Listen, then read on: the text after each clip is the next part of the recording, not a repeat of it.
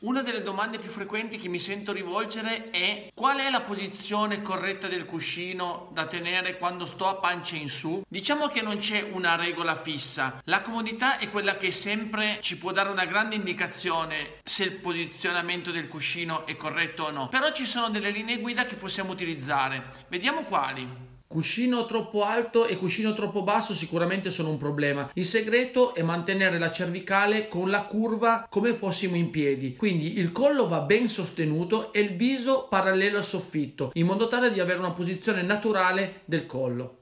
Ricordate di ascoltare sempre il corpo. Se il corpo è comodo ed è senza dolore, vuol dire che la posizione in linea di massima è adeguata. Però con questa piccola indicazione sicuramente il comfort sarà maggiore. Buon riposo.